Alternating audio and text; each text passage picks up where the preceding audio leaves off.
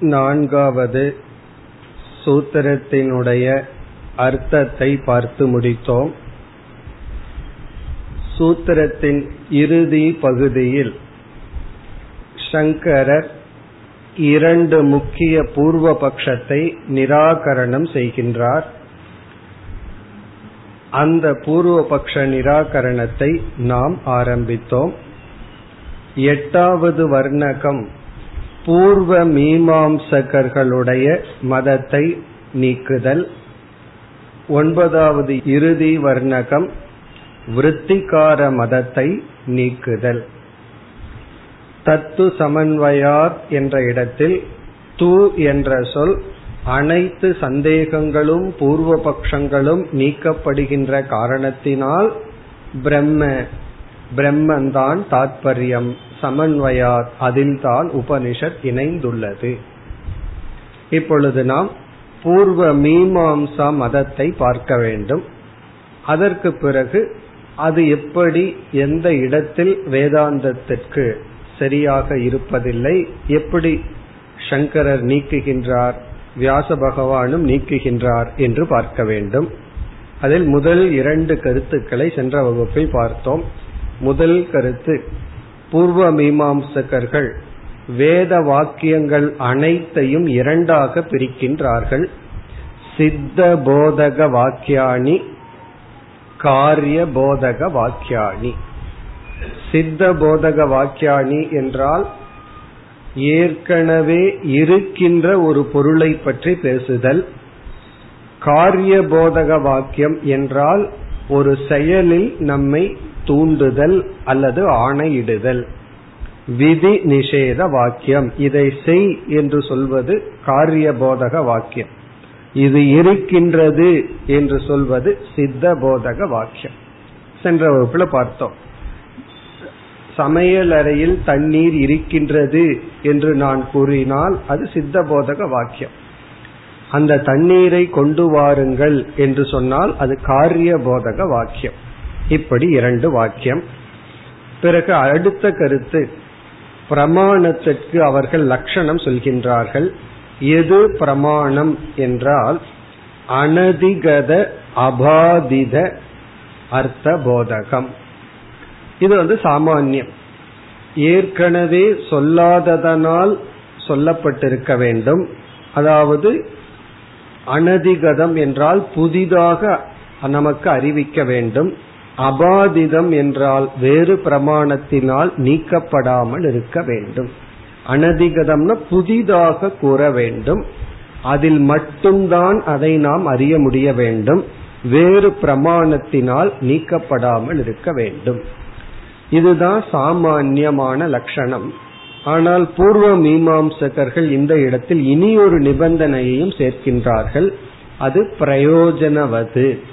அந்த அறிவு நமக்கு பிரயோஜனத்தை கொடுப்பதாகவும் இருக்க வேண்டும். இந்த கருத்தை நாம் ஏற்பதில்லை. இந்த இதுவரை நாம் சென்ற வகுப்பில் பார்த்தோம். இனி நம்முடைய அடுத்த விசாரம்.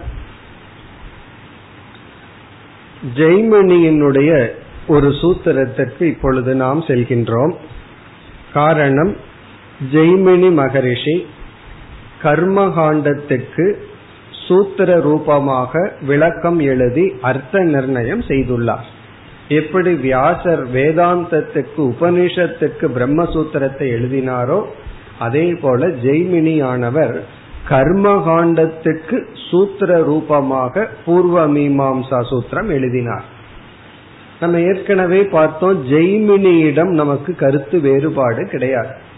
அந்த சூத்திரத்தின் அடிப்படையில் பிறகு இரண்டு மதங்கள் உருவாகியது. ஒன்று வந்து பிராபாகர மதம் இனி ஒன்று பாட்ட மதம் என்று. அவர்கள் ஜெய்மினியினுடைய சூத்திரத்தின் அடிப்படையில் வேதாந்தத்திற்கு முரண்பான சில கருத்துக்களை கூறிவிட்டார். ஜெய்மினி வந்து எதையும் பேசவில்லை என்று பார்த்தோம். இப்பொழுது ஒரு ஜெய்மினியினுடைய சூத்திரத்திற்கு செல்கின்றோம். இதை வந்து அவர்கள் கூறி பிறகு அவர்கள் ஒரு மதத்தை உருவாக்குகின்றார்கள். அந்த சூத்திரமானது ஆம்னாயஸ்ய கிரியார்த்தத்வாத் ஆம்னாயஸ்ய கிரியார்த்தத்வாத் கிரியா அர்த்தத்வாத் ஆனர்த்தைக்கியம் ஆனர்த்தைக்கியம் அததர்த்தானாம் அதத் அர்த்தானாம் அததர்த்தானாம். இது ஒரு முக்கியமான சூத்திரம்ங்கிறதுனால இதை நம்ம தெரிந்து கொள்ள வேண்டும். ஆம்னாயஸ்ய கிரியார்த்தத்வாத் ஆனர்த்தைக்கியம் அததர்த்தானாம். இது ஜெய்மணியினுடைய ஒரு முக்கியமான சூத்திரம். இந்த சூத்திரத்தினுடைய பொருளை இப்பொழுது பார்ப்போம். ஆம்னாயஸ்ய என்றால் வேதத்தினுடைய. அதாவது வேதமானது வேதத்திற்கு வேதத்தினுடைய வேதமானது. இங்கு வேதம் என்று அவர் குறிப்பிடும் பொழுது கர்மகாண்டத்தை குறிப்பிடுகின்றார். அப்படின்னு நம்ம சொல்றோம். அதுதான் நம்முடைய அபிப்பிராயம். ஆம்னாயஸ்ய என்றால் வேத பூர்வ பாகஸ்ய. வேதத்தினுடைய முதல் பகுதிக்கு பகுதியானது கிரியார்த்தத்துவாத். கிரியார்த்தத்துவாத் என்றால் அது செயலையே முக்கியமாக கொண்டிருக்கின்ற காரணத்தினால். வேதத்தினுடைய பூர்வ பாகம் கர்ம பரமாக இருப்பதனால். கிரியா என்றால் கர்ம அர்த்தம்னா பிரயோஜனம். கிரியார்த்தத்துவாத் என்றால் கர்மத்தையே பலனாக லட்சியமாக கொண்டிருக்கின்ற காரணத்தினால். இப்ப வேதத்தினுடைய பூர்வபாகம் கர்மத்தை தாற்பயமாக கொண்டிருக்கின்ற காரணத்தினால்.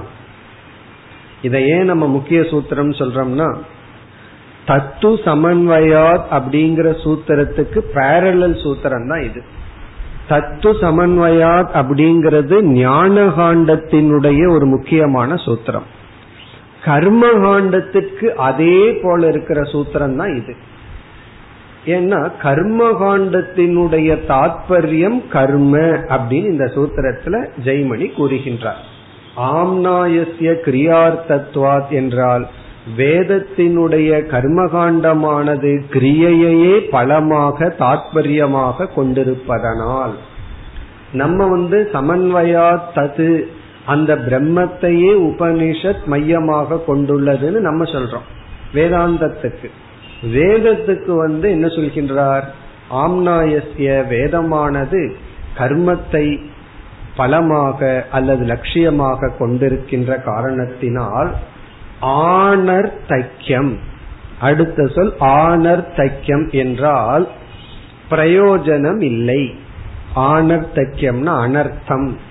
பிரயோஜனமற்றது. கடைசி சொல் அதத் அர்த்தானாம். அதத் அர்த்தானாம் என்றால் கர்மகாண்டத்தில் கர்மத்தை பற்றி பேசாத வாக்கியங்கள். கர்மகாண்டத்தில் கர்மத்தை பற்றி பேசாத வாக்கியங்கள் பயனற்றது. ஆனர்த்தக்கியம்னா பயனற்றது. எது என்றால் அதத் அர்த்தானாம் என்றால் கர்மத்தை பற்றி பேசாத வாக்கியங்கள். அதத் அப்படின்னா கர்மமற்ற. அர்த்தானாம்னா அர்த்தத்தை உடைய வாக்கியங்கள்.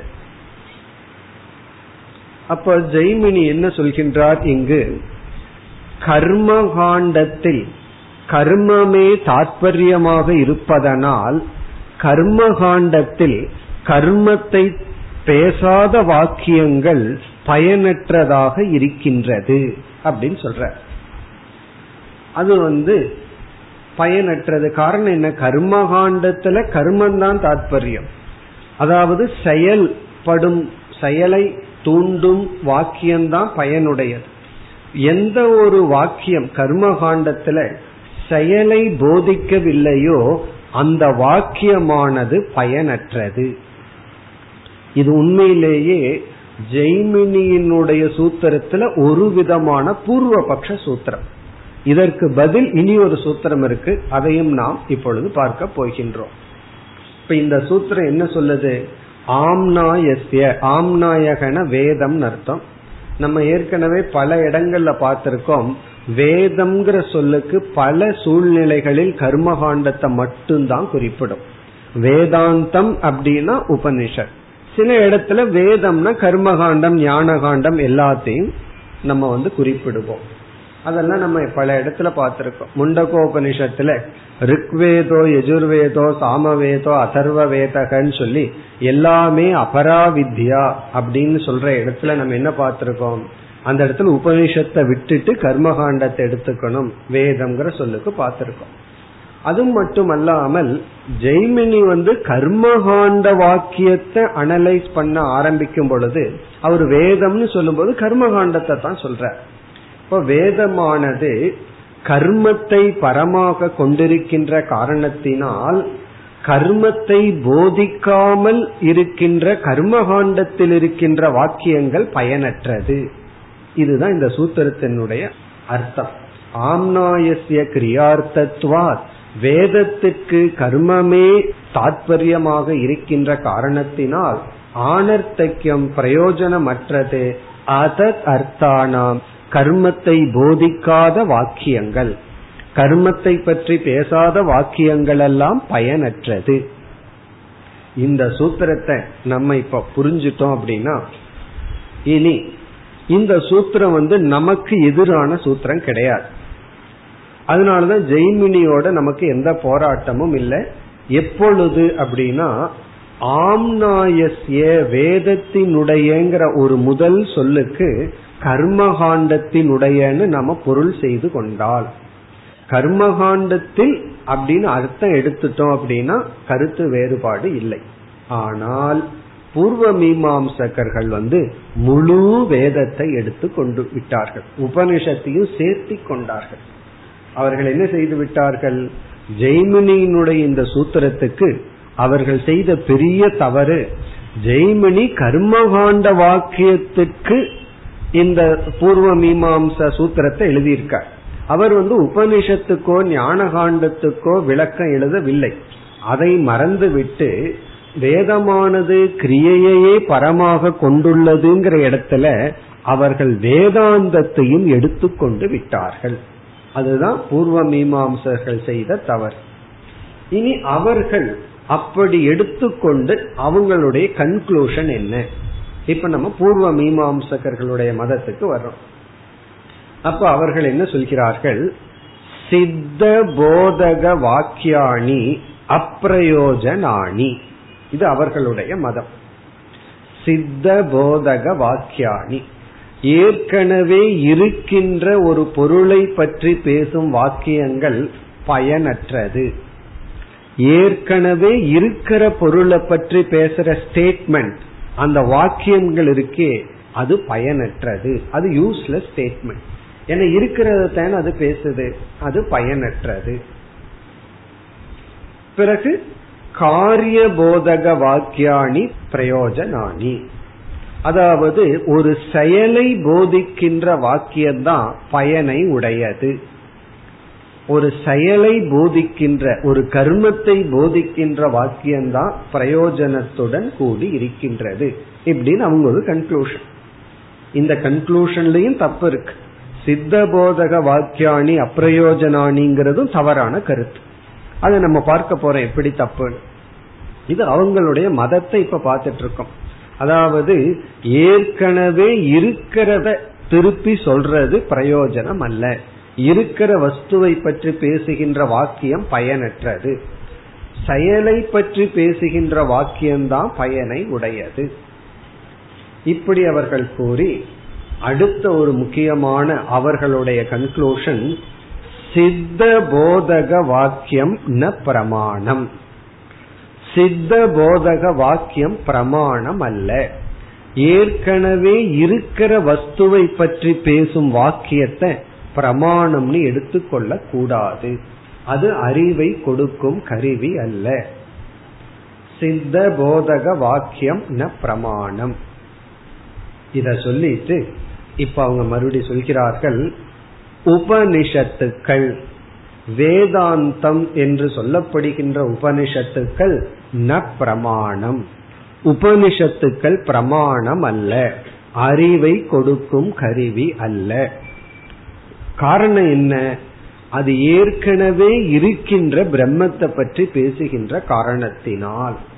அதுக்கு பிறகு சொல்ல போறான். பிரம்மனே ஒண்ணு இல்லைன்னு சொல்ல போறான். இப்ப அவன் என்ன சொல்றான்? அதாவது ஸ்டெப் பை ஸ்டெப்பா பார்த்துட்டு வந்தா புரியும். அவங்க எப்படி அந்த மதத்தை உருவாக்கி உள்ளார்கள் அப்படின்னு அதை கோர்வையா நம்ம மீண்டும் மீண்டும் பார்த்தா நமக்கு விளங்கிடும் எந்த இடத்துல மிஸ்டேக் பண்ணியிருக்காங்க? அதனுடைய விளைவு வந்து எப்படி படிப்படியா தவறு ஆயிருக்குன்னு புரிஞ்சிடும் அவர்கள் செய்த முதல் தவறு ஆம்னாயசிய கிரியார்த்தத்துவாத்தின ஜெய்மினி வாக்கியத்திற்கு வேதமானது கர்மத்தை பரமாக கொண்டுள்ளது அப்படிங்கிற சூத்திரத்துல கர்மகாண்டம் அப்படின்னு பொருள் எடுத்துக்காம முழு வேதம்னு பொருள் எடுத்துக்கொண்டார்கள் பிறகு இரண்டாவது அவர்களுடைய தவறு ஏற்கனவே இருக்கின்ற சித்த போதக வாக்கியத்தை நம்ம ஸ்டேட்மெண்ட் ஆஃப் ஃபேக்ட்னு பார்த்தோம். அதுக்கு டிரான்ஸ்லேஷன் வந்து ஸ்டேட்மெண்ட் ஆஃப் ஃபேக்ட் ஒரு ஃபேக்ட சொல்றது இருக்கிறத சொல்றது. அப்படி இருக்கிறத சொல்ற வாக்கியம் வந்து பிரயோஜனமற்றது அப்படின்னு சொல்கிறார்கள். உடனே அடுத்த ஸ்டெப் என்ன சொல்கிறார்கள்? ஆகவே செயலை பற்றி பேசுகின்ற வாக்கியம்தான் பிரயோஜனத்துடன் கூடியது. உடனே அவங்க அடுத்த கன்க்ளூஷன் நம்ம கிட்ட கேக்குறாங்க வேதாந்தத்துல என்ன பேசப்படுதுன்னா ஏற்கனவே நித்தியமா இருக்கிற பிரம்மத்தை பத்தி தான் உபனிஷத் பேசுதுன்னு நம்ம சொல்றோம். உடனே அந்த வாக்கியம் வந்து பிரமாணம் அல்ல அறிவை கொடுக்கும் கருவி அல்ல. அது மட்டுமல்லாமல் அவர்கள் சொல்கின்ற இனி அடுத்த ஒரு கருத்து சித்த போதக வாக்கியம் வந்து வாக்கியத்துல சொன்னாலும் வேறு பிரமாணத்தினாலும் அறியப்படும். ஆகவே வந்து பிரமாணத்திற்கு இருக்கிற முதல் லட்சணமும் இங்கு பொருந்தாது. அனதிகதம் அப்படிங்கிற லட்சணமும் பொருந்தாது பிரம்ம விஷயத்தில். அபூர்வதா கிடையாது. என்ன ஏற்கனவே இருக்கிறத பத்தி நான் பேசுகின்றேன்னா அது வேறு பிரமாணத்திலும் அறியப்பட்டதாகத்தான் இருக்க வேண்டும். இப்ப ஏதோ ஒரு ஊரை பற்றி நம்ம டெல்லிய பத்தி ஒருவர் பேசுறார் அப்படின்னா அது ஊர் எப்படி இருக்கும் எந்த மாதிரி இருக்கும்னு நம்ம வாக்கியத்துல கேட்டாலும் கூட அவர் நேர்ல போய் பிரத்யக்ஷ பிரமாணத்துல அனுபவிச்சுட்டு வந்திருக்கார். ஆகவே அவருடைய வாக்கியம் வந்து முழுமையான பிரமாணம் அல்ல வேறு பிரமாணத்திலும் அறியக்கூடியதாகவும் இருக்கின்றது. அப்படி சித்த போதக வாக்கியம் புதிதான அறிவை கொடுப்பதில்லை ஏற்கனவே அறியப்பட்டதைத்தான் அறிவிக்கின்றது. சித்த போதக வாக்கியம் பலனற்றதாகவும் இருக்கின்றது. உபனிஷத்துக்கள் ஏற்கனவே இருந்து கொண்டிருக்கின்ற பிரம்மத்தை பேசுகிறது என்று நீங்கள் கூறுவதனால் அந்த உபனிஷத்துக்கள் பிரமாணம் அல்ல இப்ப வேதத்தினுடைய கர்மகாண்டத்தில் கர்மத்தை பற்றி போதிக்கின்ற வாக்கியம்தான் முக்கியம்னு ஜெய்மணி சொன்ன காரணத்தினால் மற்ற சொற்கள் எல்லாம் அனர்த்தம் ஆனர்த்தக்கியம்னு சொல்லிவிட்ட காரணத்தினால் உபனிஷத் வாக்கியங்கள் அனைத்தும் பிரயோஜனமற்ற வாக்கியங்கள். இது அவனுடைய கன்க்ளூஷன் அதாவது உபனிஷத் வந்து மோஸ்ட் யூஸ்லெஸ் சென்டென்ஸ் ஸ்டேட்மெண்ட் அப்படின்னு சொல்றான். இது அவனோட கன்க்ளூஷன் பிறகு அவன் அடுத்த பகுதி மீண்டும் பூர்வ மீமாம்சர்களுடைய கருத்துக்கு வர்றான். பிறகு அவர்கள் என்ன சொல்கிறார்கள்? வேதமானது முழுமையாக அத்தியனம் செய்யப்பட வேண்டும்னு வேதத்திலேயே இருக்கு. பூர்ண வேதமானது அத்தியனம் செய்யப்பட வேண்டும் அப்படின்னு வேதத்திலேயே இருக்கிற வேத வாக்கியம் இப்ப முழு வேதத்தையே நம்ம படிக்கணும் அப்படின்னா இப்ப எப்படிப்பட்ட சூழ்நிலைக்கு நாம் வந்துள்ளோம் அப்படின்னு அவன் சொல்றான்? வேதத்துல எந்த வாக்கியம் கர்மத்தை போதிக்குதோ இதை செய் இதை செய்யாதே அப்படின்னு சொல்லுதோ அதுதான் பிரயோஜனத்துடன் கூடியது. அதுதான் பிரமாணம். மற்ற வாக்கியம் எல்லாம் பிரமாணம் இல்ல பயனற்றது அப்படிங்கிற ஸ்டேஜுக்கு நம்ம வந்துட்டோம். அப்படி இருக்கையில் வேதம் என்ன சொல்லியிருக்கணும்? கர்மபரமான வாக்கியத்தை மட்டும் அத்தியனம் பண்ணு மீதியை எல்லாம் அத்தியனம் பண்ணாத என்ன பிரயோஜனம் இல்லையேன்னு சொல்லி இருக்கணும் ஆனா வேதமே என்ன சொல்லிடுது? எல்லா முழு வேதமும் படிக்கப்பட வேண்டும். அது கர்ம போதக வாக்கியம்தான். நீ வேதத்தை முழுமையா படிக்கணும். அது ஒரு பிரமாணம் தான் அப்ப அந்த வேதம் என்ன பண்ணி இருக்கு கர்மத்தை போதிக்கிற வாக்கியத்தை நீ படிக்கணும். கர்மத்தை போதிக்காம சித்த போதக வாக்கியத்தை நீ படிக்கணும்னு வேதம் சொல்லியாச்சு. இப்போ இந்த பூர்வ மீமாம்சகர்கள் எப்படி யோசிக்கின்றார்கள்? இந்த சூழ்நிலையில கர்மத்தை போதிக்காத வாக்கியம் பிரயோஜனமற்றது அப்படிங்கிற சூழ்நிலையில அதை நம்ம படிச்சாகணும்னு வேற வேதம் சொல்லிட்டதுனால அந்த வாக்கியத்துக்கு ஒரு பிராமான்யத்தை கொடுத்தாகணும்.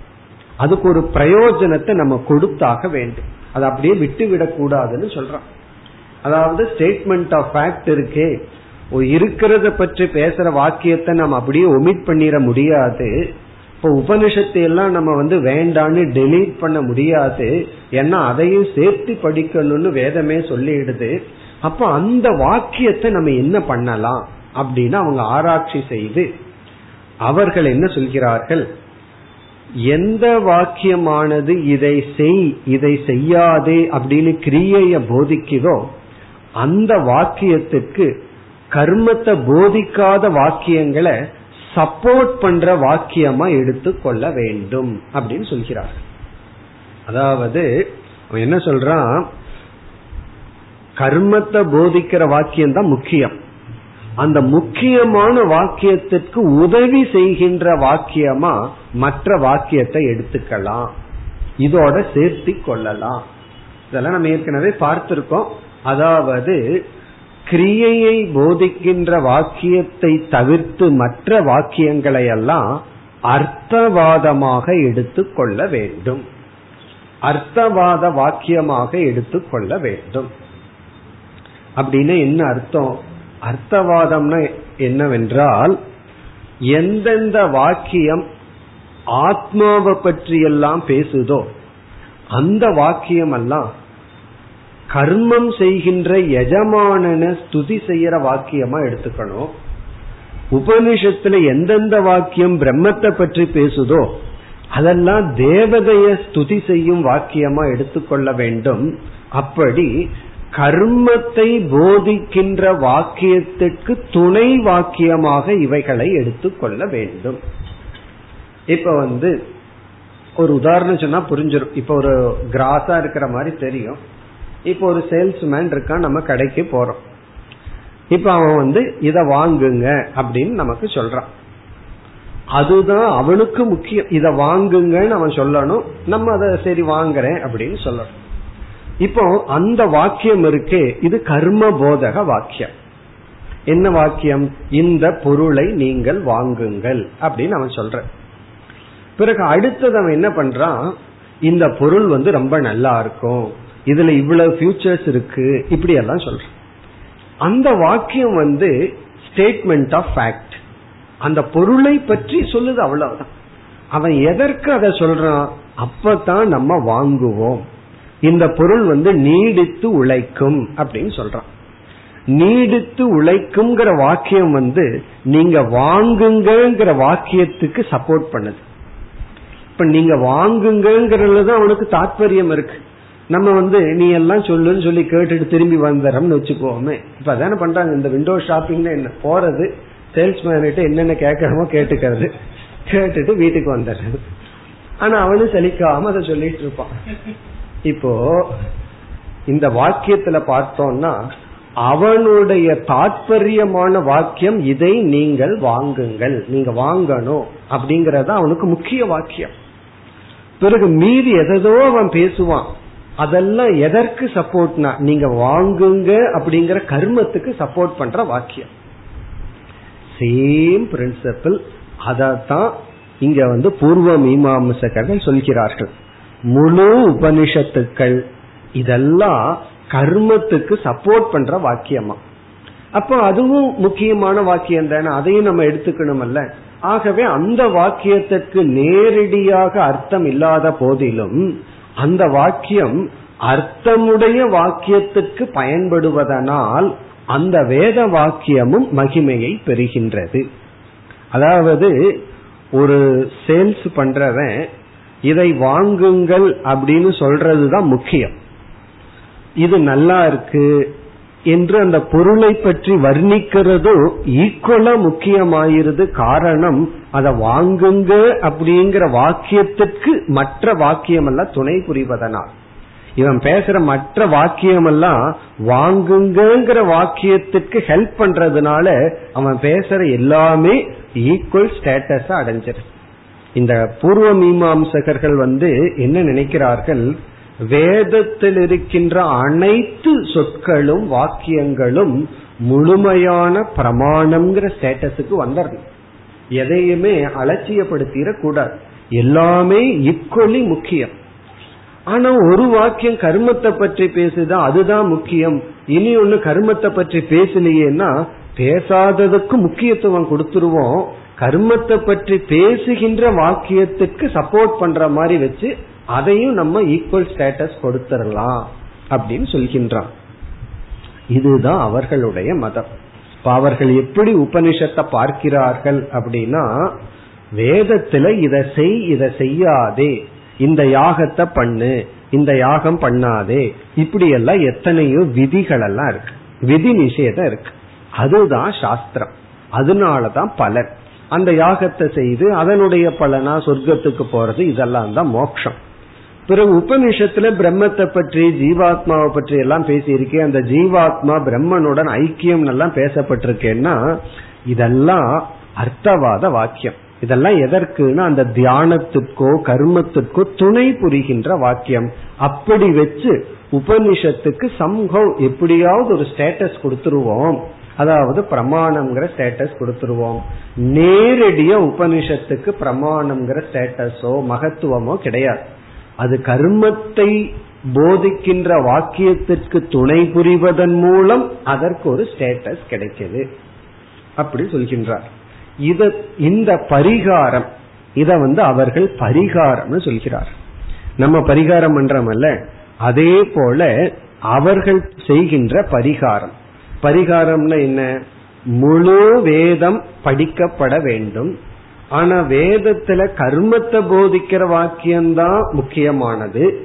சித்த போதக வாக்கியம் உண்மையிலேயே பிரயோஜனம் இல்லை அப்போ நம்ம சித்த போதக வாக்கியத்தை விட்டுட்டோம் அப்படின்னா வேதத்தை விடுற மாதிரி ஆகுது அதை நம்ம செய்யக்கூடாது. அது வந்து வேதத்தினுடைய ஒரு பகுதி பிரயோஜனம் இல்லாம ஆயிருங்கிற ஸ்டேட்டஸுக்கு நம்ம கொண்டு வந்துடக்கூடாது. ஆகவே என்ன செய்யணும்? சித்த போதக வாக்கியங்களை எல்லாம் கர்ம போதக வாக்கியத்தோட கனெக்ட் பண்ணிக்கணும். இப்படி சொல்றது இனி ஒரு ஜெய்மினியினுடைய சூத்திரம். அந்த சூத்திரமானது விதிநாத்து ஏக வாக்கியத்வாத் விதி நாத்து ஏக வாக்கியத்வாத் ஸ்துத்யர்த்தேன ஸ்துத்யர்த்தேன விதிநாம் சியுகு இது ஒரு முக்கியமான ஜெய்மினி சூத்திரம். விதினாத்து ஏக வாக்கியத்துவார் ஸ்துத்தியர்த்தேன விதீனாம் சியுகு இப்ப இங்க என்ன சொல்றார்? கர்மத்தை போதிக்காத வாக்கியங்கள் விதினா விதி வாக்கியத்துடன் கர்மத்தை போதிக்கின்ற வாக்கியத்துடன் ஏக வாக்கியத்துவார் சென்று சேர்வதனால். ஏக வாக்கியத்துவாத்னா சென்று சேர்வதனால். விதினா என்றால் கர்மகாண்டத்துடன் கர்மத்தை போதிக்கின்ற வாக்கியத்துடன் ஏக வாக்கியத்துவாத் சென்று சேர்வதனால். ஸ்துத்தியர்த்தேன அந்த வாக்கியங்கள் எல்லாம் புகழ்கின்றது புகழ்ச்சியை செய்கின்றது என்கின்ற அர்த்தத்துடன் விதீனாம் சியுகு கர்மகாண்டத்துடன் சேர்த்து கொள்ளப்படுகிறது. கர்மத்தை போதிக்கின்ற வாக்கியத்துடன் சேர்க்கப்படுகின்றது. ஸ்துத்தியர்த்தேன விதினாம் சுகும்னா ஸ்துதி செய்கின்ற அர்த்தத்தை கொடுப்பதன் மூலம் விதி வாக்கியத்துடன் அது இணைந்து கொள்கிறது. அதாவது ஒரு சேல்ஸ்மேன் இதுதான் பெஸ்ட் எக்ஸாம்பிள் இதை வாங்குங்க அப்படின்னு சொல்றதுதான் அவருக்கு முக்கியம். அவன் சேல்ஸ்மேன் வந்து இதை வாங்காதேன்னு சொல்லிட்டு இருந்தான்னு வச்சுக்குவோமே அப்புறம் எதுக்கு அவனை நம்ம அங்க போடுவோம்? இதை வாங்குங்க அப்படின்னா அவர்களை வர்ற கஸ்டமரை செயல்ல தூண்டணும். வாங்குதல்ங்கிற செயல்ல தூண்டணும். இவன் அதை செய்யாம அந்த ப்ராடக்டினுடைய பெருமையே பேசிட்டு இருக்கானே அப்படின்னு சொல்லி எஜமானன் கோச்சுக்க மாட்டான். காரணம் என்ன? அதெல்லாம் எதற்குனா அந்த கஸ்டமரை வாங்க வைக்கிறதுக்கு. அப்போ உபனிஷத்துல பிரம்மத்தை பற்றி ஜீவாத்மாவை பற்றி எல்லாம் ஏன் பேசுதுன்னா அப்போ அந்த ஜீவனை தியானம் பண்ண வைக்கிறதுக்கு ஜீவனை கருமத்துல ஈடுபட வைக்கிறதுக்கு அப்படின்னு சொல்லி அனைத்து வேத வாக்கியங்களும் இப்பொழுது பிரமாணத்தை அடைந்து விடுகிறது. கருத்துக்கு வருகின்றோம். நம்ம சொல்ற பிரம்மத்தை பற்றி எல்லாம் என்ன சொல்கிறார்கள்? அவர்கள் கூறுகிறார்கள் உபனிஷத்துல நாம வந்து நிர்குணம் பிரம்ம அப்படின்னு ஒரு தத்துவம் இருக்குன்னு சொல்றோம். அதை அவர்கள் இல்லை என்று சொல்கின்றார்கள். அவங்கள பொறுத்த வரைக்கும் சகுண பிரம்மன் தான் நிர்குண பிரம்மன்னு கிடையாது. சகுண பிரம்மனும் கூட நம்ம சொல்ற ஈஸ்வரன் சொல்றது இல்லை தேவதைகள் தான் அவர்களை பொறுத்த வரைக்கும் சத்தியம். சொர்க்க தான் மோக்ஷம். மீறின பிரம்ம தான் மோக்ஷம். ஆகவே நிர்குண பிரம்மன் ஒண்ணு கிடையாது. அடுத்த கருத்து ஆத்ம அஜானம்னே ஒண்ணு இல்லை. தன்னை அறியாதவர்கள் யாரும் கிடையாது. ஆத்ம அஜானம் ந சம்பவதி. ஆத்ம அஜானம்னு ஒண்ணு கிடையாது. இதெல்லாம் ஜஸ்ட் வேதாந்தத்துக்கு ஆப்போசிட் நம்ம என்ன சொல்றோம்? ஏன் உபனிஷத் படிக்கணும்னு கேட்டா நம்ம என்ன பதில் சொல்றோம்? பொழுது போறதுக்கு நான் பதில் சொல்லுவோம். நம்ம என்ன பதில் சொல்வோம்? ஆத்ம அஜானம் இருப்பதனால். உன்னை நீ தெரிஞ்சுக்காததுனால உபனிஷத் படிக்கணும்னு சொல்றோம். உடனே அவன் என்ன சொல்லுவான்?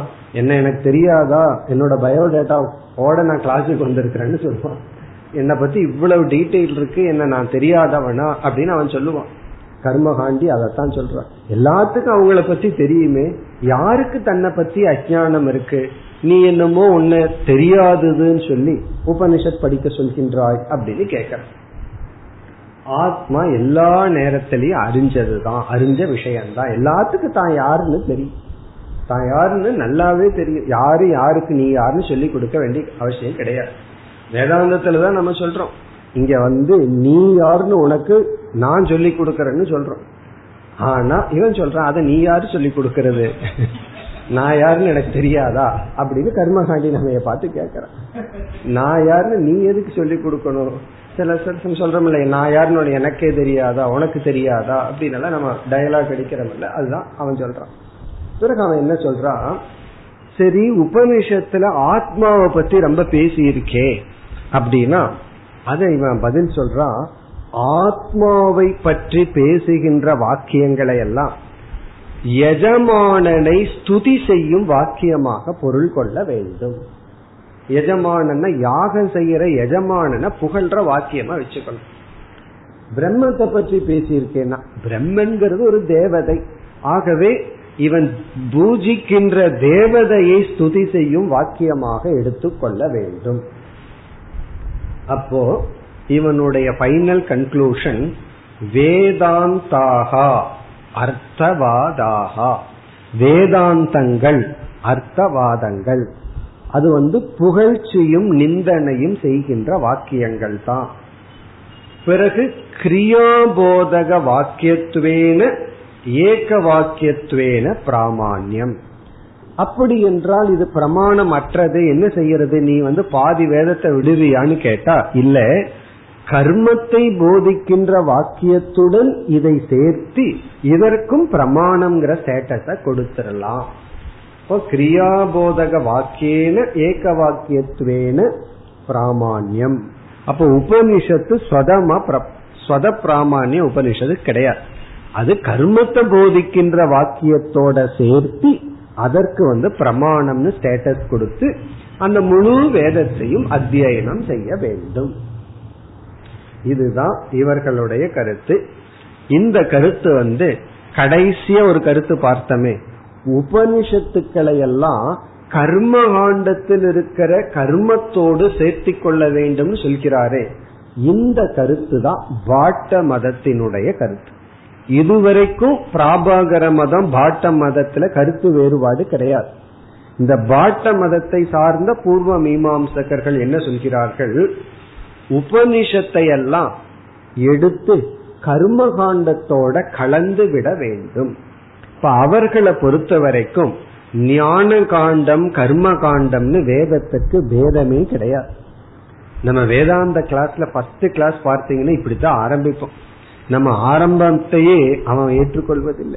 இன்ட்ரோடக்ஷன் கிளாஸ் எல்லாம் ஞாபகம் இருந்ததுன்னா பார்த்தோம் அப்படின்னா வேதத்தை கர்மகாண்டம் ஞான காண்டம்னு பிரிக்கிறோம் அப்படின்னு ஆரம்பிப்போம். அவன் சொல்றான் நீ பிரிக்காத. அப்படி கிடையாது. ஆனா கடைசியில உபனிஷத்துல வந்து கர்மத்தை அதிகமா பேசாம உபனிஷத்துல வந்து தத்துவமசி அப்படி மகம் பிரம்மாஸ்மி அயம் ஆத்மா பிரம்மன் எல்லாம் சில வாக்கியம் வருதுன்னா அதெல்லாம் வந்து கர்மத்தை போதிக்கின்ற வாக்கியத்தோட சேர்த்தி கொள்ள வேண்டும்.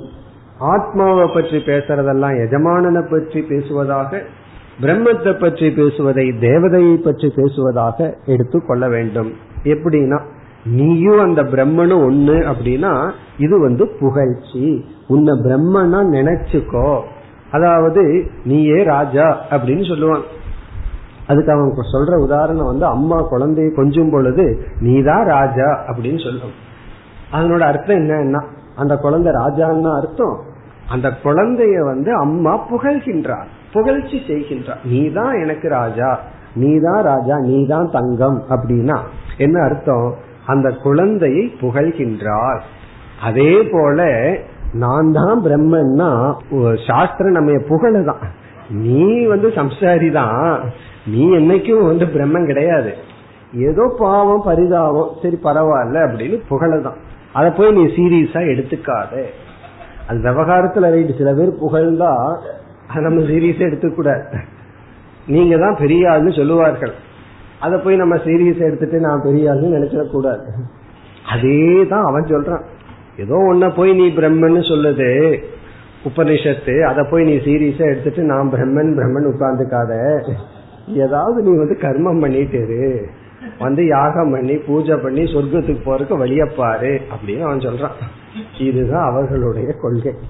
நீ போய் பிரம்மன்னு சொல்றத சீரியஸா எடுத்துட்டு நான் தான் பிரம்மன்னு போய் நிதித்தியாசனம் அல்லது சந்நியாசத்துக்கு இவர்கள் முழுமையே எகெயின்ஸ்ட் எதையும் விட்டுறக்கூடாது அப்படின்னு சொல்கிறார்கள். நான் தான் பிரம்மன் நினைச்சிட்டு எல்லாத்தையும் விட்டுட்டு போய் குகையில் உட்கார்ந்து அப்புறம் கடைசியில ஒன்னு சூன்யம் தான் உனக்கு வந்து சேரும். அதெல்லாம் பண்ணிடாத அப்படின்னு சொல்றான். இதை இன்னும் கொஞ்ச நேரம் கேட்டோம் அப்படின்னா நம்ம மயங்கிடுவோம் அதனால இதோட நிறுத்திக்குவோம். அதுல கர்மகாண்டத்தை பார்த்தோம். அந்த வேதவாத ரதா பார்த்தன்னு பகவான் சொன்னார். அவனோட வார்த்தை இருக்கே. அப்படியே கேட்க கேட்க ஆமா ஆமா கட்சி மாறிடலான்னு தோணும் உண்மைதான். அப்ப பேசாம பூர்வ மீமாம்சா கிளாஸ் இனிமேல் மாத்திடுறீங்களா? இனிமேல் உபனிஷத் கிளாஸ் வேண்டாம் அப்படின்னு தோணிடும் அந்த மாதிரி அவங்க பேசி இதெல்லாம் சீரியஸா எடுத்துக்காத. இதெல்லாம் எதற்குனா வேதம் வந்து உன்னை கர்மத்துல ஈடுபடுத்துது. அதை கேட்டுட்டு நீ கர்மம் பண்ணு. அந்த யாகம் எல்லாம் பண்ணா உனக்கு சொர்க்கம்னு ஒரு பலன் கிடைக்கும். பிறகு சில யாகம் அதிகமா பண்ண நீயே தேவதையா மாறிடலாம். அப்படி நீ தேவதையா மாறி தேவலோகத்திலிருந்து இன்பத்தை அனுபவிக்கிறதா மோக்ஷம். இனி வந்து இந்த பிராபாகர மதத்துக்கு வருவோம். இவர் இவர் வந்து கடைசி பாயிண்ட்ல தான் கருத்து வேறுபாடு பண்றார். இந்த பாட்ட மதம் இப்ப பார்த்துட்டோம். பிராபாகர மதத்தை சேர்ந்து பார்த்துட்டோம். இவன் என்ன சொல்றான்? இந்த பாட்ட மதத்தை சேர்ந்த கருத்து அப்படியே வருது. லாஸ்ட் பாயிண்ட்ல தான் ஒரு கருத்து வேறுபாடு. இவர்கள் வந்து கர்மகாண்டம் ஞானகாண்டம் அப்படிங்கிற வேதத்தை ஏற்றுக்கொள்கிறார்கள். வேதத்துல வந்து கடைசியில ஞானகாண்டம் ஒண்ணு இருக்கத்தான் இருக்கு. கர்மகாண்டம் வேறு ஞானகாண்டம் வேறு தான் ஆனால் இவர்கள் செய்கின்ற ஒரு பெரிய விஷயம் என்னன்னா ஞான காண்டம் இஸ் ஈக்வல் டு உபாசனா காண்டம் ஞான காண்டம் அப்படின்னா ஞானம்னா தியானம்னு அர்த்தம். உபாசனை தியானம் அர்த்தம். என்ன இங்க பார்த்தோம் அப்படின்னா கர்மத்தை பற்றிய பேச்சோ தாற்பயமோ உபனிஷத்திற்குள்ள கிடையாது. அப்ப நம்ம வந்து கர்மகாண்டத்தோட இணைக்க முடியாது. இப்ப உபனிஷத்துல பேசி இருக்கிற வாக்கியம் எல்லாம் கர்மகாண்டத்தோட இணைக்க முடியாது ஏன்னா கர்மகாண்டம் ரொம்ப தூரத்தில் இருக்கு. இது வேதத்தினுடைய கடைசி பகுதிக்கு வந்தாச்சு. ஆகவே இவர்கள் என்ன சொல்கிறார்கள்? இந்த பிராபாகர மதத்தை சார்ந்தவர்கள் எங்கெல்லாம் உபனிஷத்துக்குள்ள ஆத்மாவை அறியணும் பிரம்மத்தை நான் தெரிஞ்சுக்கணும்னு சொல்லுதோ அதெல்லாம் தியானமாக நாம் எடுத்துக்கொள்ள வேண்டும். தியான கர்மமாக எடுத்துக்கொள்ள வேண்டும்.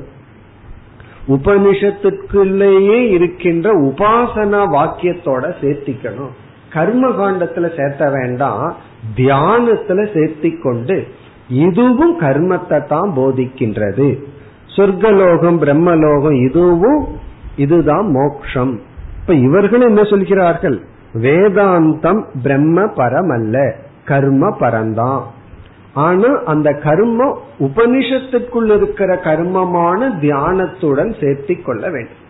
ஏன்னா உபனிஷத்துக்குள்ளேயும் சில தியானங்கள் இருக்கு. பிறகு வந்து அகம் பிரம்மாஸ்மிங்கிறது ஒரு விதமான தியானம் ஒரு விதமான உபாசனை. அந்த உபாசனையினுடைய பலன் தான் பிரம்மலோகம் சொர்க்கலோகம் போன்றவைகள். இவ்விதம் அவர்கள் கூறுகின்றார்கள். இத்துடன் பூர்வ மீமாம்சகர்களுடைய மத விசாரத்தை நாம் நிறைவு செய்கின்றோம். இனிமேல் நம்முடைய பதில். சங்கரருடைய பதில் வியாச பகவானுடைய பதில். அதாவது பூர்வ மீமாம்சகர்கள் நமக்கு ரொம்ப பக்கத்தில் இருக்கின்றார்கள். காரணம் நாம வேதத்துக்கு எவ்வளவு ஒரு மரியாதை கொடுக்கின்றோமோ அதாவது மகத்துவத்தை கொடுக்கின்றோமோ அதே மகத்துவத்தை அவர்கள் கொடுக்க விரும்புகின்றார்கள். இப்ப வேதத்தை வந்து நம்ம கண்ணை போல பாதுகாக்கிறோம் கண்ணை போல பாக்கிறோம்னா அவங்களும் அப்படித்தான் பார்க்கிறார்கள். அதனாலதான் நமக்கு ரொம்ப க்ளோஸ்ல இருக்காங்க. வேதத்துக்கு நம்ம ரொம்ப மதிப்பு கொடுக்கிறோம் பிரமாணம்ங்கிறது கொடுக்கிறோம் அவர்களும் கொடுக்கின்றார்கள். ஆனா என்ன செய்து விட்டார்கள்? அவர்கள் வந்து தவறாக அந்த வேதத்தை புரிந்து கொண்டு தவறான ஒரு மதத்தை உருவாக்கி விட்டார்கள். அதனாலதான் நம்ம வந்து அவர்களை இறுதியாக நீக்குகின்றோம். இனி நம்ம ஒவ்வொரு பாயிண்ட எடுத்துக்கோம் இது எத்தனையோ கருத்து இருக்கு பெரிய விசாரம் இருக்கு. நம்ம வந்து முக்கியமான பாயிண்ட மட்டும் எடுத்துட்டு அதற்கு பதில் பார்ப்போம். ஏன்னா அவர்களுடைய மதம் அந்த நிராகரணம் தான் முழு பிரம்மசூத்திரம். இங்கும் சற்று விஸ்தாரமாகவே சங்கரர் வந்து விளக்கம் எழுதியுள்ளார்.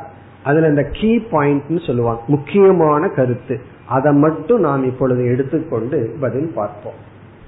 அப்போ நம்ம அவர்களுடைய கருத்தை ஞாபகப்படுத்தி கொண்டுதான் பதில் பார்க்கணும். பதில மட்டும் இப்ப பார்த்தா கேள்வி என்ன அப்படின்னு சந்தேகம் வந்து சில பேர் ஏதோ கேள்வி கேட்பார்கள். நம்ம பதில் சொல்லி முடிச்சிருப்போம். என்ன கேள்விக்கு பதில் சொன்னீங்கன்னு கேட்பார் அப்போ பதில் கேட்டதற்கு பிறகு பதில் தெரிஞ்சாச்சு. ஆனா என்ன கேள்விக்கு இது பதில்னு கேள்வி தெரியாம இருக்கும். அப்படி ஆயிடக்கூடாதுங்கிறதுனால இப்ப என்ன அவர்களுடைய கருத்துக்கு நம்ம பதில் சொல்றோம் அந்த கருத்தையும் ஞாபகப்படுத்தி கொள்ளணும். இப்ப அவர்களுடைய சில பேசிக் பிரின்சிபிள் எடுத்துக்குவோம். முதல் பேசிக் பிரின்சிபிள் வந்து சித்த போதக வாக்கியம் அப்பிரயோஜனம். அதுக்கு நம்ம இப்ப ஆன்சர் பண்றோம். சித்த போதக வாக்கியம் அப்பிரயோஜனம். அப்படின்னா statement of fact is useless ஒன்னு இருக்கிறத சொன்னா அது பிரயோஜனம் இல்லை. அதாவது நான் சொல்றேன் என்னோட கிச்சன்ல தண்ணி இருக்கு.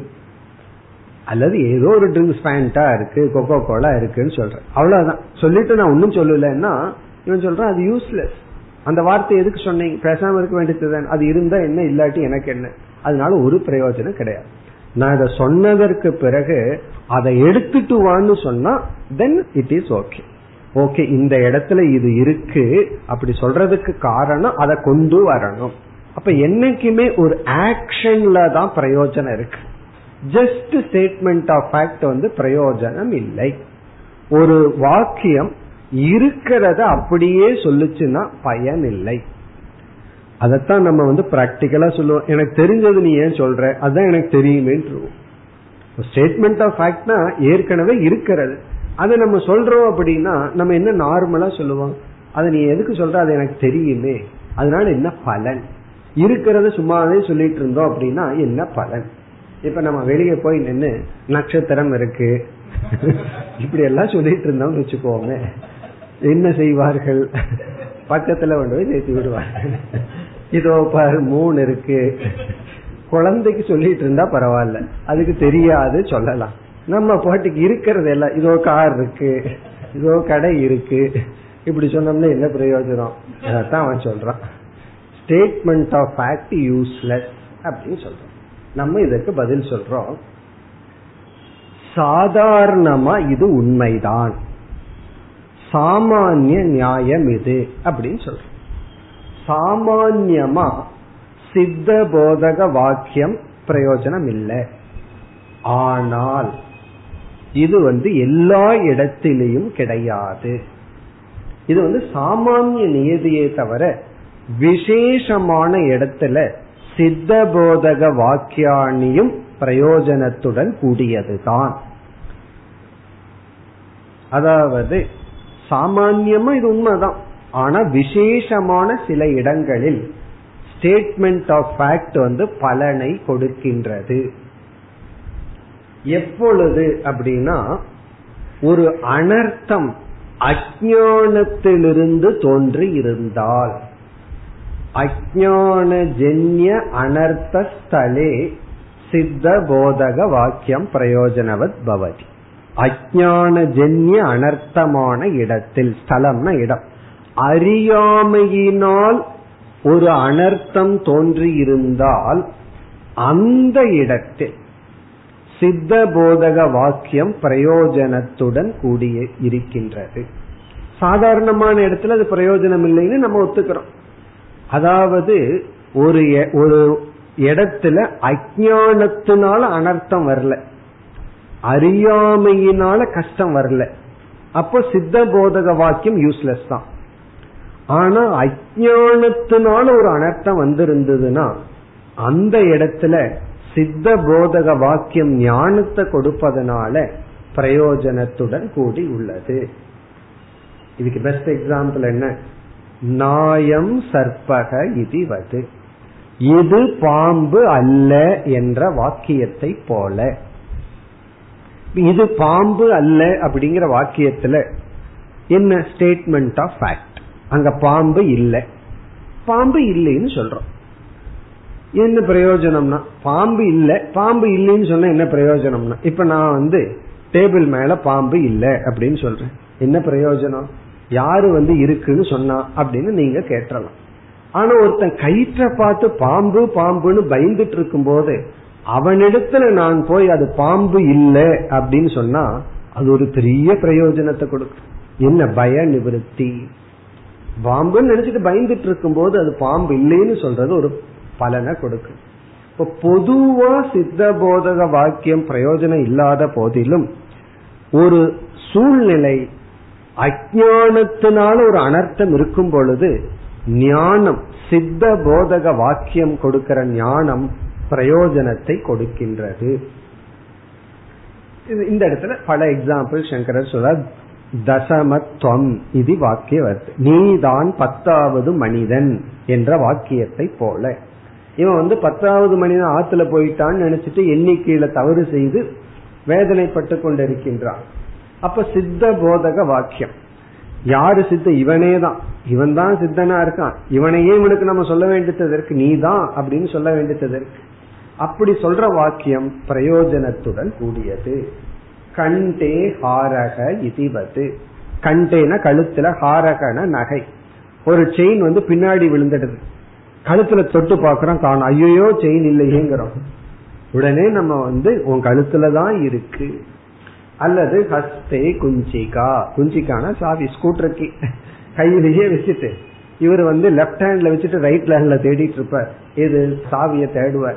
அப்ப என்ன சொல்லணும்? சித்த போதக வாக்கியம். உன் கையில தான் இருக்குங்கிற வாக்கியம் தேடுதல் என்கின்ற ஒரு பெரிய அனர்த்தத்திலிருந்து அவரை காப்பாற்றுகின்றது. அப்ப நம்ம என்ன சொல்றோம்? முதல் கருத்து சித்த போதக வாக்கியமும் பிரயோஜனத்துடன் கூடியது. இதுதான் அவர்களுக்கு நமக்கு உள்ள ஒரு பெரிய கருத்து வேறுபாடு.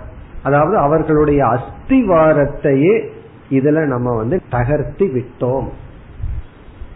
ஆனா அவன் சொல்ல போறான் பாம்பு விஷயத்துல நான் ஒத்துக்குவேன் பிரம்ம விஷயத்துல ஒத்துக்க மாட்டேன்னு சொல்ல போறான். அதுக்கு நம்ம வேற பதில் வச்சிருக்கிறோம். ஆனா இதுதான் பேசிக்கே இந்த வேதாந்தம் இருக்கே. இந்த கயிறு பாம்பு தான் வேதாந்தமே. இந்த தப்பு நம்ம பண்ணாம இருந்திருந்தோம். வேதாந்தத்துக்கு பெட்டர் எக்ஸாம்பிளே நம்ம கிடைச்சிருக்காரு. அப்படி சித்த போதக வாக்கியம் பிரயோஜனம் இல்லை அப்படின்னு அவன் சொல்லும் பொழுது நம்ம இந்த மாதிரி சில உதாரணத்தை வச்சுட்டு சித்த போதக வாக்கியம் பிரயோஜனத்துடன் கூடியது. இனிமேல் எல்லாமே உள்டாவா மாறி அவன் என்னென்னலாம் சொல்லிட்டு இருந்தானோ அதுல இருந்து அப்படியே மாறிப்போம். அவன் ஃபர்ஸ்ட் வந்து சித்த போதக வாக்கியம் பிரயோஜனம் இல்லைன்னு சொல்லிட்டு ஸ்டெப் பை ஸ்டெப்பா ஏதோ சொல்லி கடைசியில் உபனிஷத் யூஸ்லெஸ் தான் இனி அதுக்கு தலைகீழான ஸ்டெப்பா சொல்லி உபனிஷத்து தான் யூஸ்ன்னு சொல்ல போறோம் உபனிஷத்து யூஸ் அப்படின்னு இல்லை உபனிஷத்து தான் பயன் அப்படின்னு நம்ம முடிக்க போறோம். பிறகு வந்து சங்கரர் வந்து அடுத்த பதிலாக அவனுக்கு அவன் தான் வேதத்தை கண்ணும் கருத்தமா ஏற்றுக்கொள்கின்றான். இப்ப வேதத்தை பிரமாணமாக கொண்ட அவனுக்கு வேதத்தின் வாயிலாகவே இப்ப சங்கரர் பதில் சொல்றார்.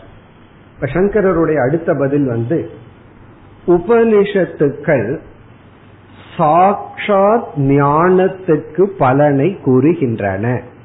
இது ஒரு முக்கியமான ஆர்குமெண்ட் அவர்களுக்கு உபனிஷத்தை நம்ப வேதத்தை ஏற்றுக்கொள்பவர்களுக்கு ஸ்ருதயக சாட்சாத் ஞான பலம் வதந்தி. உபனிஷத்துக்கள் ஞானத்துக்கு நேரடி பலனை கூறுகின்றது. இதுவும் ஒரு ஸ்ட்ராங் ஆர்குமெண்ட் உபனிஷத்துக்கள் ஞானத்துக்கு நேரடி பலனை கூறுகின்றது. இந்த கர்மகாண்டி அவனுடைய மைண்ட்ல என்ன இருக்கு? எது பிரயோஜனப்படுதோ அதுதான் முக்கியம். பிரயோஜனப்படலின்னா அது முக்கியம் அல்ல அதனாலதான் பிரமாணத்துக்கே அவன் என்ன லட்சணம் கொடுத்துட்டான்? உன் புதியதை போதிக்குதோ அது மற்றதுனால நீக்கப்படுவதில்லையோங்கிறது எனக்கு முக்கியத்துவம் இல்லை. பிரயோஜனத்தை கொடுக்கிற வாக்கியம் தான் பிரமாணம்னே சொல்றான். ஏன்னா அவனுக்கு முக்கியம் வந்து தாற்பயம் பிரயோஜனத்துல இருக்கு.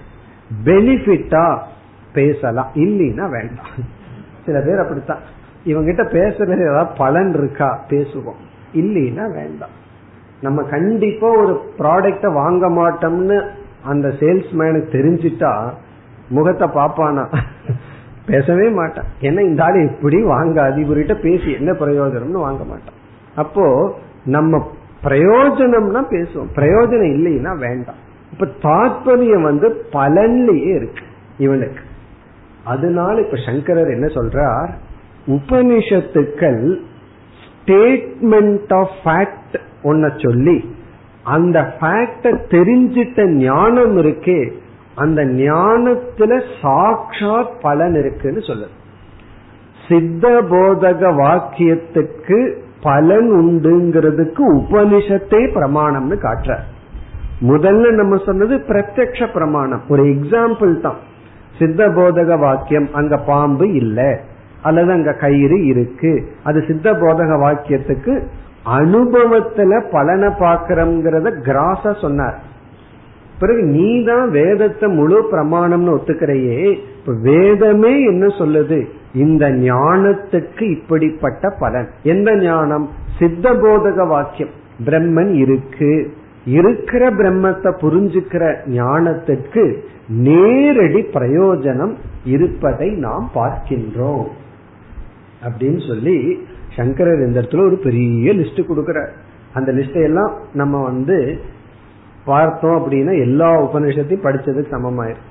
எல்லா உபனிஷத்தில் உள்ள முக்கியமான பலன் வாக்கியத்தை எல்லாம் பொருத்தி போடுற அதுல ஒரு சிலதை மட்டும் இப்ப ஞாபகப்படுத்துவோம். கோமோக கஷோக ஏகத்துவம் அனுபஷ்யத்தகன்னு ஈசாவாசிய வாக்கியத்தை எடுத்துட்டு யாருக்கு ஏகத்துவம் ஏகம் பிரம்மத்தை பார்க்கின்றார்களோ அவர்களுக்கு சோகம் ஏது மோகம் ஏது. அப்ப பிரம்ம ஞானம் வந்துவிட்டால் சோகமும் இல்லை மோகமும் இல்லை அப்படின்னு ஞானத்துக்கு நேரடி பலன். வித்யா விந்ததே அமிர்தம். இதெல்லாம் ரொம்ப பவர்ஃபுல் வாக்கியம். வித்யா ஞானத்தினாலேயே அமிர்தம் விந்ததே மரணமற்ற பலனை ஒருவன் அடைகின்றான். கேனோபனிஷத் வித்யா விந்ததே அமிர்தம். பிறகு வந்து தரதி சோகம் ஆத்ம விது இது எந்த உபனிஷத்? சாந்தோக்கியம். ஆத்ம விது இங்க முக்கியமான கருத்து வந்து வித். ஆத்மாவை அறிபவன் சோகம் தரதி. சோகத்தை கடந்து செல்கின்றான். கிமிச்சன் கசிய காமாய சரீரம் அனுசஞ்சரே. இதெல்லாம் சங்கரர் கோட் பண்ற முக்கியமான வாக்கியங்கள். அது பிருகதாரண்யத்துல ஆத்மானம் சேத் விஜானியார் அயமஸ்மீதி புருஷக தன்னை இந்த ஆத்மா என்று ஒருவன் உணர்ந்து கொண்டால் கிமிச்சன் கஷ்ய காமாய எதை விரும்பி யாருக்காக? ஷரீரம் அனுசஞ்சரே சரீரத்தை இவன் வருத்தி கொள்வான். அல்லது சரீரத்தை தொடர்ந்து இவன் துயரப்படுவான். இந்த மாதிரி பல வாக்கியங்களை எல்லாம் சங்கரர் இங்கு குறிப்பிட்டு என்ன சொல்ற உபனிஷத் நேரடியாக சித்த போதக வாக்கியத்திற்கு பலனை கூறுகின்றது. நீ என்ன சொன்ன? சித்த போதக வாக்கியம் பலன் இல்லைன்னு சொன்ன. சாமான்யமா உண்மைதான். பொதுவா தெரிஞ்ச உன்னையே சொல்றது பிரயோஜனம் இல்லாதான்.